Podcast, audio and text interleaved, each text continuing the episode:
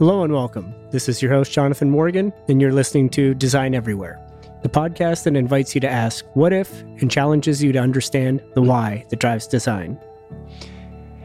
Music has been as much of an influence on my life and career as design has.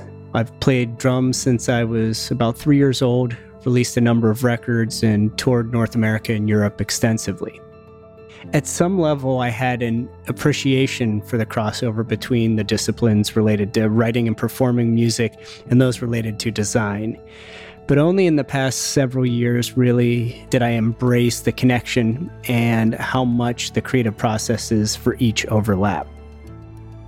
My conversation today will explore this convergence of music, technology, and design.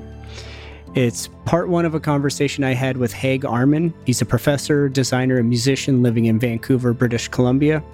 For the past 10 years, Haig has led the Interaction Design program at Emily Carr University of Art and Design. His research explores the design of music technology, focusing on new gestural interfaces, data sonification, and music visualization. His most recent efforts are in the design led entrepreneurship and creating new musical instruments using emerging technologies. Here's our conversation. Welcome, Haig. Thank you. Hi. That is a bit of a, a mouthful. Hey, that's uh, supposed to be a short bio, but it's there's a lot there. a lot for us to unpack in the the time we have. Yeah, thanks today. for having me. I'm excited to uh, get into it. Since the last time we, we talked, I've especially been kind of like following some of the stuff you've been doing, you know, not only like through some of the postings on the website and some stuff on YouTube, but also social media like Instagram, some of the things that you've been toying around with. And toying around with, I say that with the most possible respect. So I take it as a compliment. Uh, good, good. Definitely good. like toying around. so so you're doing really interesting stuff and it's this convergence of art and design, music and technology. It's not just in your teaching, it just seems to be kind of ingrained in your life, like a part of your life. You're really passionate about it.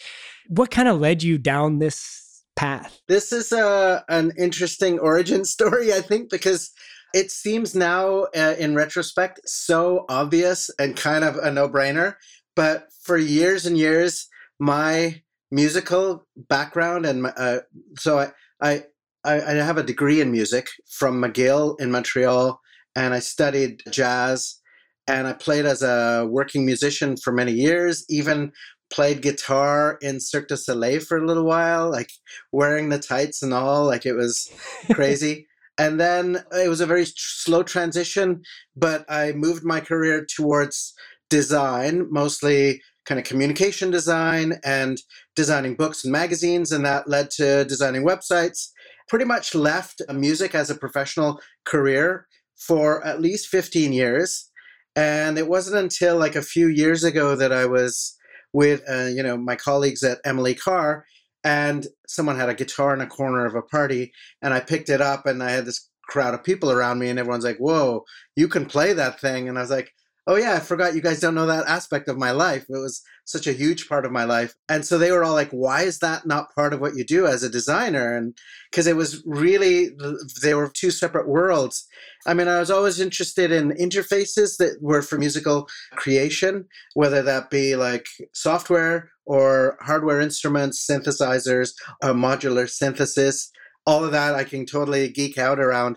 But I started seeing my students asking, you know, what does it take to design a musical instrument? And it wasn't really part of our curriculum. And all the prototyping tools that we had were really for just screen based interaction. And I thought, this is something that we definitely need to move into.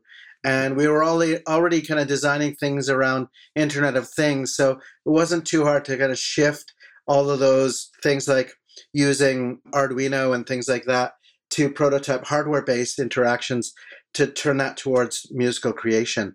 So I guess it's been now a couple of years that I've been doing my own individual research as well as working with a with a school to like get students that are interested in this area to kind of rally around this area that I'm calling sonic interactions. I think you kind of touched on something when you, you know, one as soon as you start to play music around other people like why aren't you? You know, it's it's the the connections that you may not have made before. But then you also mentioned with your students, does their interest change at all? When you kind of were going from okay we're going to do internet of things and it's going to be arduino you know going from maybe turning a light on remotely to let's work with a musical instrument and start creating sound. Like did it change anything in the teaching? I think that's an amazing question.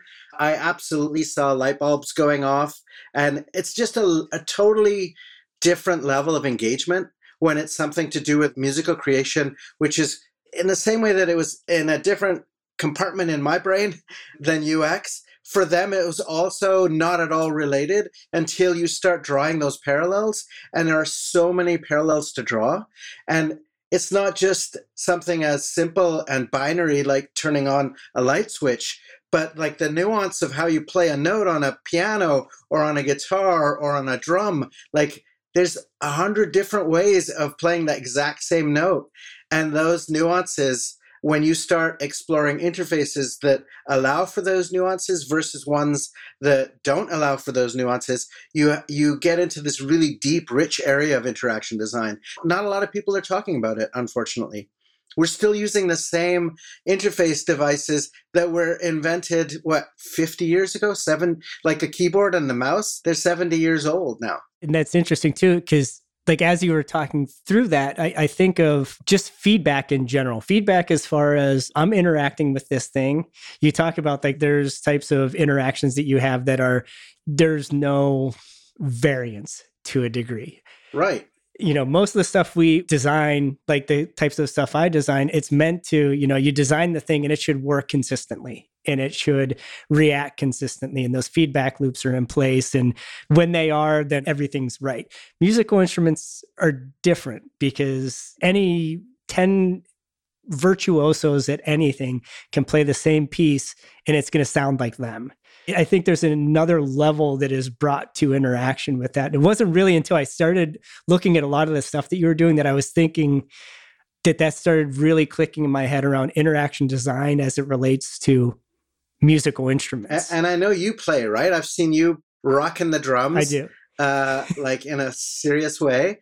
We've talked about playing with other musicians and playing in bands. And so there's the interaction between you and the instrument, which we could talk about for days and days. And then there's the interaction that you and I could make, you on the drums, me on the guitar, and we could have a conversation without saying a single word. And that interaction is also very nuanced and can be easily destroyed when the instruments between us aren't giving us the proper feedback and responsiveness that we're expecting. Yeah, it's when playing with someone, there's so much contextual information being created and taking place, and you're taking it in, and you really don't realize that you click with someone until you click with them. Like like at least with me, if I play with someone new, it takes a little while to kind of understand like you know, I don't want to step on your creativity. You don't want to step on mine. There's like this little dance, and it, it is a conversation. It is an interaction, nonverbal in most yeah, cases. Yeah, and it's very sophisticated. That's why I say use the word nuanced because certain musicians are really attuned to listening to other people. And like you can be a monster on your instrument but if you're not listening and paying attention to the musicians around you people don't want to play with you. Like it's it's sad but it's true. Like it's such a big part of playing with other people and you can liken that to a conversation, right? If you're in a conversation just to sit there and showboat, no one's going to want to ask you the right questions or whatever. Like it, it's a one-way stream, and we we want music to be like this cyclical, a call and response thing, and like there's all these mechanisms that are built into music that make good music versus not so good music. And so I've noticed, especially like uh, let's talk about, you know, in times of COVID, I've been trying to play music with different people in different capacities. And you would think at this stage we would have tools that would make playing remotely work. And I've tried a lot of them and they all fail miserably. and it could just be like a little bit of a latency, which is for layman terms, the responsiveness of the system. So when you hear my voice, when I actually use my voice, you hearing it, there's always some kind of small delay in, in that time between. And if that time is any more than, say, for some musicians 30 milliseconds which is tiny it's not even detectable to most people but that's enough to make it really difficult to like actually set up a groove with someone. And you know this as a drummer because latency is so important for drummers. Like even with the electronic drums like in the early days they didn't get to the point where they were any good until they had dealt with that latency. And so we're still dealing with that when it comes to software. There's a lot of software that's not that great. You can feel the latency and you have to kind of compensate how you play to be able to use that stuff. That's interesting too, because you bring up latency in itself. It's like it can kill yeah. the feel. And you just think of like where you're going to be on the beat and things like that. I think of like even in live situations, I've played in really, really loud bands and sound people, they hated us in a lot of cases. But I would always want to have, you know, say guitar in my monitor. And they would always wonder it's like it is so loud it's right there but it's like no it's eight feet away and my monitor is two feet away and it's more about that timing than it is about the volume. It's about getting it yeah. when it's supposed to come to me as opposed to when those milliseconds after, and it can really mess with your head. I mean, we're really nerding out at this point, which I hope our audience can appreciate. But but the, and what you bring, like that difference between two feet and eight feet, that's just distance, and you wouldn't think that that would contain any kind of delay in it, but it absolutely does. There's this amazing story that's told in this book have you are you familiar with David Byrne's book How Music Works? I I've heard about it. I have not read it, but I, I hear it's wonderful. So David Byrne of Talking Heads fame, he has this amazing book, and he's like this kind of closet architect in a way. Like he knows a lot about buildings and structures. And the book is kind of a study in how different kinds of human made buildings can influence certain kinds of music. And he starts with like German composer Wagner, his orchestra was so big that it didn't fit in most concert halls. So he actually had the the German chancellor at the time build a new concert hall so he could have like all the 16 double basses that were in his orchestra be able to play in this one room. Anyway, that's one story, but the, the story that really relates to what you were just saying is Miles Davis and his band in the early 60s, the one with Tony Williams and Wayne Shorter and Herbie Hancock, like a killer all star band. And they were used to playing in these small ish venues, not at the tiny jazz cellar like New York cellar, but the one step up from that. Anyway, they went on tour in France, and the French promoters put them in these massive concert halls and put them on this massive stage where the drummer and the bass player were like 10 feet apart. And it took them weeks and weeks of gigging before they figured out how to do it. They basically brought the band all to the center stage and had them within like two or three feet. And then they can start actually building the kind of grooves that they were used to doing. But that space influenced how they played so much that they couldn't actually play the music they were hoping to play. It's really interesting and back to, to your point i think all of this does relate to design because it's it's what goes into the creation of something creative. This output because I, think what you were just talking about there is this a relationship or something that has to be dealt with when you're a musician and when you're recording. Uh, so you're a musician that records or plays out live that there's what you need there's what the sound person needs and you're both doing what you're doing for the people that are listening to it. And you both kind of have to respect that yeah. side of it. I've been in situations where like you're going to play drums we're going to do this track you're going to play drums in this little room over here and you're not going to be able to see anybody. And you're going to click in and you're going to play and everyone's going to play together and it's going to be the best performance. It's like no it's not going to be the best performance. And i think someone who really got it. There, there's a couple producers that really were good at getting a good live drum sound while being like three feet away from an amp and recording it. And one was Steve Albini. Oh yeah, I was gonna say. And he'll never talk. Like you're never really gonna get the full story about how to do his drums but that was what kind of made him is how do you make people feel comfortable in a creative space and still get the output you know there's a great podcast that um, tape op has they recently actually interviewed steve albini and he talked about some things, not necessarily what you're talking about, getting that really amazing compressed drum sound. everyone thinks it's just like having just the right Neve compressors or something to do with the hardware, but it really is something that he heard in his head. At that time, I think people were putting tons of reverb and everything on drums to try to make it sound bigger. And his innovation was let's take all the effects away and just have the sound itself be as fat and big as we could possibly make it. He just changed the sound of recording uh, kind of overnight and we all know it through like Nirvana and all this stuff, right? It's he's an incredible producer and if you're interested in that stuff, the Tape Op podcast every month they interview someone really amazing that has influenced music from kind of behind the curtain like the the producer role which is a really interesting part because they in the same way that George Martin influenced the Beatles, all of these people really shape the sound of that band, you know, whether it's Soundgarden or whoever, right? The producer played a, an incredible role there. It's funny, and even they like bring this back into context and some of the things that I think you're really doing some interesting work in is like like kind of like designing these electronics and designing and building out these things when you're designing something like a musical instrument, especially like an electronic musical instrument, you're building something within a certain amount of constraints, but you still want to make sure that you're maximizing the potential for it to be a creative product or a creative device. I'm glad you're veering. Like, it's easy for me to talk about music and the production of music and stuff, but these days, the way my brain works is that there's no line between music and design. So when we were talking about Steve Albini a second ago, he talks about getting music out of people, but he's using design methods. He talked about getting Chris Cornell to do sound sketches, which are to me like this broad stroke of like, here's what the song could sound like. This is what a verse could be. And it's really like a sketch like we as designers use sketching.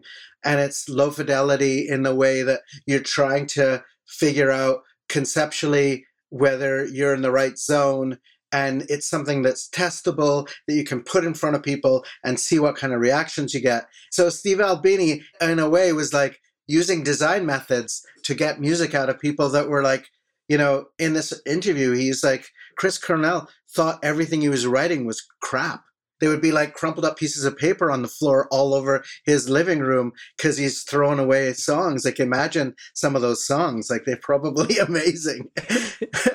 anyway, to get back to like the instruments, it, it really is a back and forth between levels of fidelity. So when I say that, they're all prototypes. There's some that have gotten to the point where they're almost a product.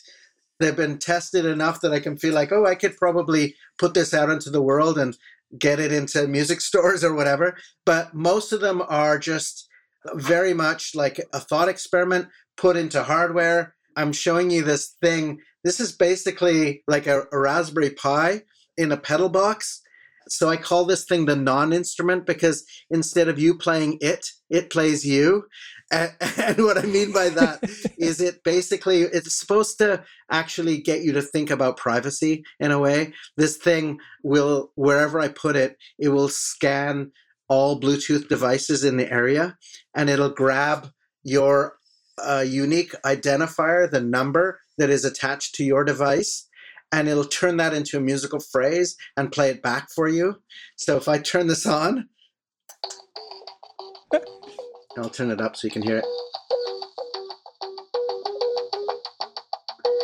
So, so that is the sound of my uh, my phone. It's grabbing my phone. But if your phone was in the vicinity of this thing, it would add it into the mix of this thing. And uh, so I would leave this in our classroom, and students would start recognizing their phone in a melody form. And it would get people to realize that this thing, without anyone asking, will have this kind of invisible handshake with your device and exchange some information. We do that all the time, or, or our devices do that all the time. We don't realize that. So it's sort of an instrument that it makes in music, but it really helps you think about how we give away our privacy without really even thinking about it. that's one that's awesome. With that project itself, like what, what what led you to go down that path? Was it something that that you just kind of pulled together or I was just figuring out how to get like these Raspberry Pis to generate music. And at first, like I'd give it a set of uh, rules like play in this tempo, but change it up, give me quarter notes. I was just trying to get this device to make music by itself. And then I was getting into conversations about privacy with, like, as we all are getting into these conversations about privacy based on things like Cambridge Analytica. And like, it's in the news all the time that our privacy is being, like, there's this amazing book out right now called The Era of Surveillance Capitalism. Do you know about that book? No, I don't. It's a really, really crazy, important book it's something that really makes me think about how much we we give away in our personal lives. It's just built in every, almost all the channels we use. You could, it's kind of a given that if you do anything with Google, they're going to be saving every search that you have, and all these things that we tend to not want to think about it because it's kind of scary how much information they know. Anyway, that's a whole other podcast that I'll come back to to talk about. but so I was like, what what kind of instrument could I make that would get people to be a little more aware of that breach of privacy that's happening all the time when you walk down the street and two devices that are not evil devices they're not like it's i'm not trying to talk about any kind of conspiracy here i'm just saying that our every device we have is trained to like be friends with another device like it and so they want to talk to each other. And sometimes they end up exchanging even a tiny little bit of information, but that's enough that if someone is tracking where that information is going, they can find out where you are at any moment in the day. It might not seem threatening to you, but it might. It might be something you don't want to give away. I think what's uh, especially interesting about that is you found a way to to connect with people through something that was kind of lighthearted and engaging but it's really communicating a, a, pretty serious subject. So it becomes like this centerpiece for that conversation that isn't preachy. Thanks. I appreciate that. Like it's designed to be right on the edge of creepy. It's not qu- quite creepy because it's just oh that's a nice melody but I can't do anything with that melody. That information's not being shared. It's not going into any database. And it's not logging every time you you come into the room. There's so many things that it could do that a lot of companies are doing that could be later on used kind of against the, people that are using their devices. Absolutely. And I think that's just in general, it's a challenge. Like we if we work in technology, we're kind of at a point where there's so much information flowing and in a lot of ways we're the gatekeepers of that information and we have to make the right choices but at the same time so many it's very difficult to kind of communicate unless you're seeing the output of it or you're experiencing the output of it. Yeah. Um, you don't really connect with it. You don't really connect with what that really means. I have a grad student right now that's doing some really cool work that he's calling ambient dark patterns. It's really about how we could just walk down the street and give away tons of information. And he's suggesting that most people don't know this. And I think he's right that most people don't know this. And they should be basically negotiating privacy or terms and conditions with every public park that they walk into, like any shopping mall. All of that stuff is now being surveilled. So we need to have some kind of either a blanket privacy policy or every space you walk into somehow knows your preferences and will respect your privacy. It's a difficult thing, and he's trying to figure out a variety of scenarios that get people to be more aware of the implications of this, as well as designing a scenario, like a future scenario, that helps policy uh, makers see the seriousness of this and start putting policies in place that will start protecting people more you just planted this image of uh, you putting the device that you created into like the room with Congress and this and the thing light up like a Christmas tree. People might take it a little bit more seriously from a policy standpoint once they see how much information is just floating out there or potentially. If you know anyone, I'll send it. I, I, hear they frown upon just like getting a box within a piece of electronics in it at Probably Congress. for a good reason, yeah. yeah, exactly. That's it for this episode. Be sure to listen to part two as we'll continue our conversation with Haig on how he uses music and technology as an integral part of his teaching.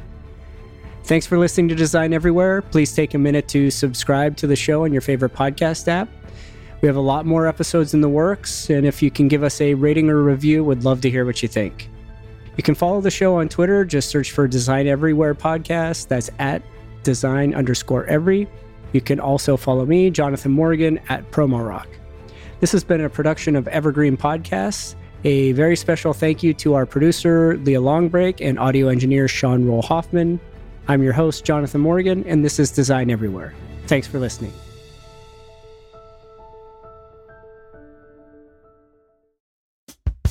Nerds, I'm Sarah, the paper nerd, and if you've ever wondered what goes into that greeting card you just sent or received, well, quite a lot. Get your paper fix on the Paper Fold, where I host an enchanting mix of personalities and players, all nerding out on my favorite topic, stationery.